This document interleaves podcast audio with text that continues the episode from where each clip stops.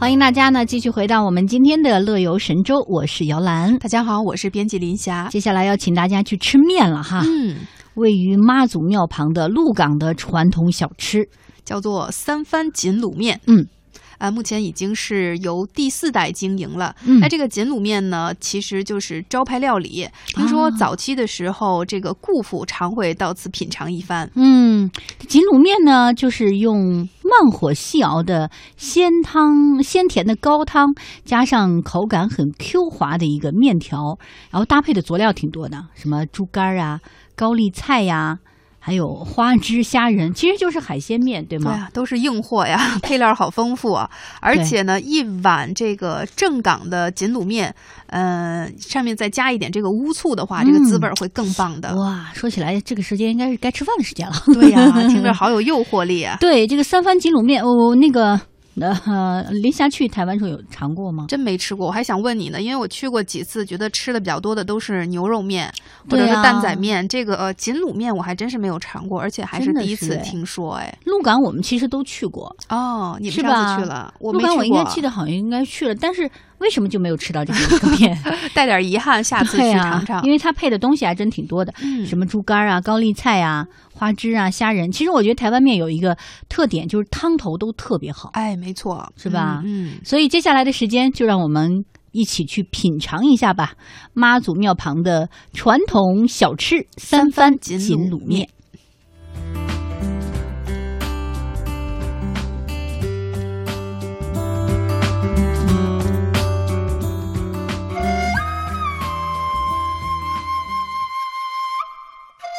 听一段传奇故事，品一种独特滋味，看百家技艺传承，聚千年历史记忆，走读中华老字号。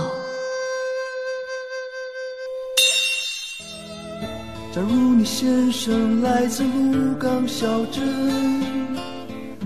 请问你是否看见我的爹娘？因为罗大佑的一首《鹿港小镇》，台湾彰化的鹿港闻名天下，香火鼎盛的妈祖庙，香飘十里的小吃店，还有各种充满着历史味道和沧桑印记的老房子，这就是鹿港老街迷人的气息。随着越来越多的大陆游客前去鹿港旅游，一家老字号面店。也在游客们的口耳相传当中被更多人知道，它就是传承了一百多年的三番锦卤面。去鹿港的时候，导游特地把我们领到了这家百年老店，让我们一定要尝尝这里的味道。OK，来到啊鹿港的一个地方呢，最不能错过的就是美食的特色。那在鹿港美食特色呢，在我们的天后宫旁边呢，有一家百年老店美食专家，就是我们的。啊，我们的三番锦卤面，也就是我们的光华艇。那这个三番的番字呢，就是号的意思。那因为以前在日据时期，电话打电话的时候，以前是接线生在接。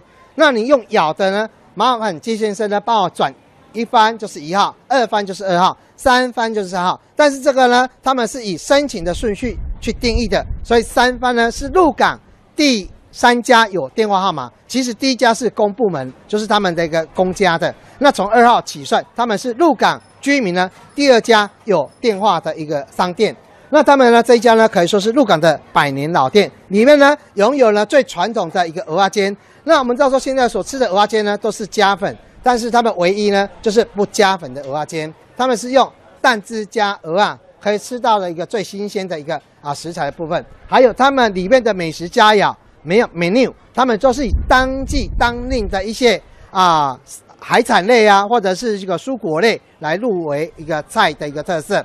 所以呢，他们这一家呢是大家来到鹿港呢不能错过的一家名店哦，也是一家美食专家的地方。那我带你们进去参观一下。那这位呢就是我们的老板娘啊。那老板娘，老板，那他们你好，你好，你好。呃，我们是从北京来的，哦你好呃中央人民广播电台的。好好嗯我们现在在做一个老字号的一个节目，刚好听说介绍您这里是百年老店了。哦，是这样。嗯，哎，我是梁太太。哦，梁太太啊。嘿，对。好，那嗯，我们找个地方坐一下，好不好？好好好好。呃，现在这家店是我听说百年老店，那从什么时候开始建店的呢？哎，我们是在一八九九年开始，哎，我传到我们这代是第三代了。哎，是我公公的那个姐夫，哎，三四个那个诶师傅啊，厨大厨师合作。以前的那个店面是在那个市场那边，啊，现在改到天后宫这边。创始人叫什么名字啊？诶，他是叫翁塞，本地话是叫做翁，就是富翁的翁，翁师翁师傅，翁师傅哈。翁师傅，嘿，那他一开始的时候就是我们都就是做面吗？哎，没有，我们都有做一点点那个传统的古时候的料理啊，是吉鲁贝是其中之一嘛，还有那个没有加粉的蚵仔煎呐，还有炸煎。你们刚有吃那个一颗一颗的那个炸煎有没有？完那个是那个是百年，那个是没有加网油，没有加鱼浆，就是绞肉跟那个洋葱，跟一点点面粉这样去做的。嘿啊，还有就是一些比较基本的酒家菜的料理这样。蚵仔煎是怎么做的呢？而且我们不加粉，就是蛋、葱，还有哇这样三种去煎。现在好像是要加一些红薯粉是吗？现在他们都是用粉，还有嘿对，还有加一些青菜，我们都不加那些。嘿，那你们这里的招牌是什么呢？我们招牌是蚵仔煎一定要嘛哈，还有金卤面嘛，还有我们那个炸卷嘛，哈，还有那个诶补肉、西施蛇，有好多啦。我们的我们是没有 menu 的意思，就是现在有什么东西我们就卖什么东西。像乌鱼乌鱼来的时候就乌鱼节季节啊，有乌鱼标、乌鱼蒸、乌呃乌鱼子，我们都是这样做的。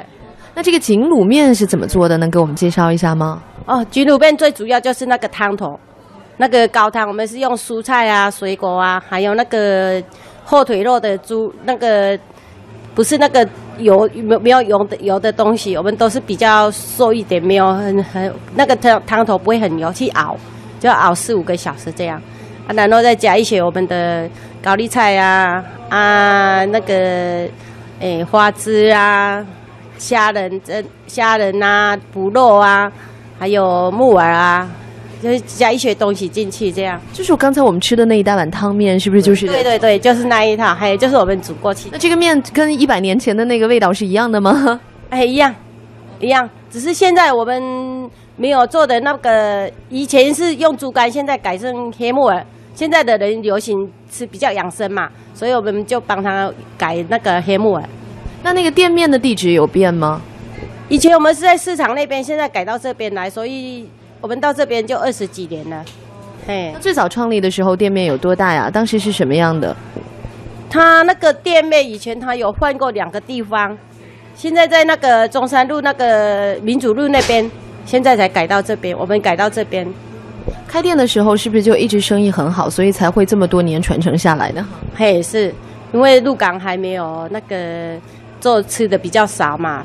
哦，百多人那个生活比较没有像现现现在这样啊，吃的比较少。哎，最主要是那个酒家他会叫菜，我们还有一些私房菜，就是以前酒家做的菜跟现在的就不一样了。有什么不同呢因为他们酒家的菜比较麻烦嘛，啊，现在的人吃的东西都你一定要煮得很快啊，就是有一点改善这样啊。嘿，以前蚵仔煎，诶，就就是我们是传统这样做嘛。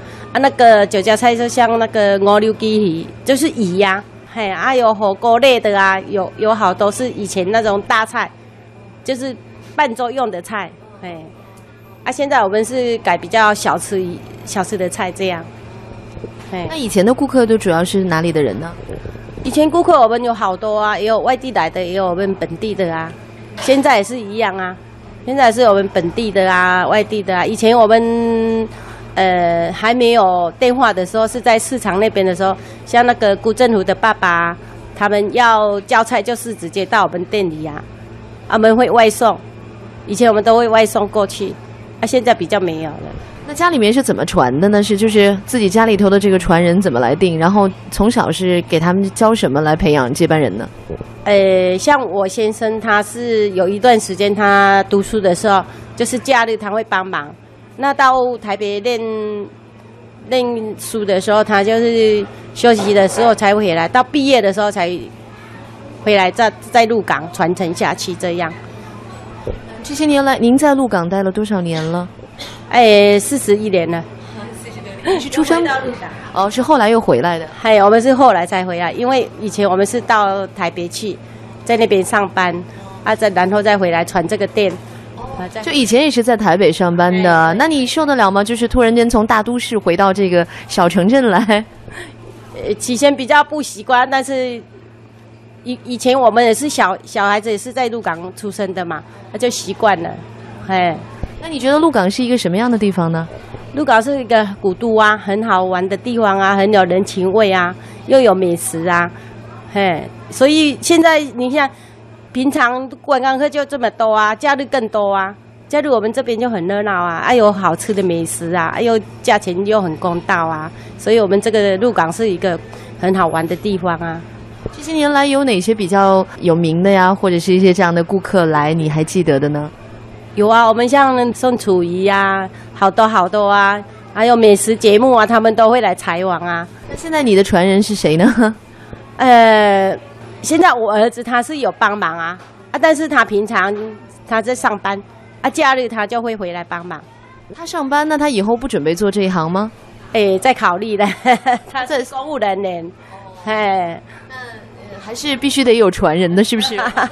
在考虑中，因为做这个吃的很累啦，吃的比较累。你们每天的工作是什么样的？早上几点起床？我们起床的时候，我们不会很早，但是我们一定要九点前出起床，就是要熬那个高汤，然后十一点半开始营业。啊，就像现在两点多，我们就会休息一段时间，再熬那些高汤，准备晚上的工作。这样，这些年来就是呃，大陆游客来的多吗？多，像那个呃，北京啊，北京那个旅游局的局长他也来过啊，因为他们要来采线嘛，要到鹿港来啊。他们会先来采线啊，有好多啊，像天坛的那个，他他们是应该是称呼会长吧，他也来过我们这边吃饭呐，有好多就，哎，那就是陆客开放个人游了以后，到这边你觉得会对你们的生意有影响吗？哎，我们一般接的都是自由行还是政府机关那个哎互相联谊的，他们这边啊，如果说像那个团体的旅游的，我们就没有接。如果个人游呢，就是以后是因为现在陆客也开放个人游了嘛，会来这自由行哈，这方面的会越来越多吗？对，好多，也有一个也有一个小女孩来的，嘿，他们都哦好勇敢，自己来玩哦。你跟他们交流，他们怎么知道你们的呢？他上网看的，他会是网络去找。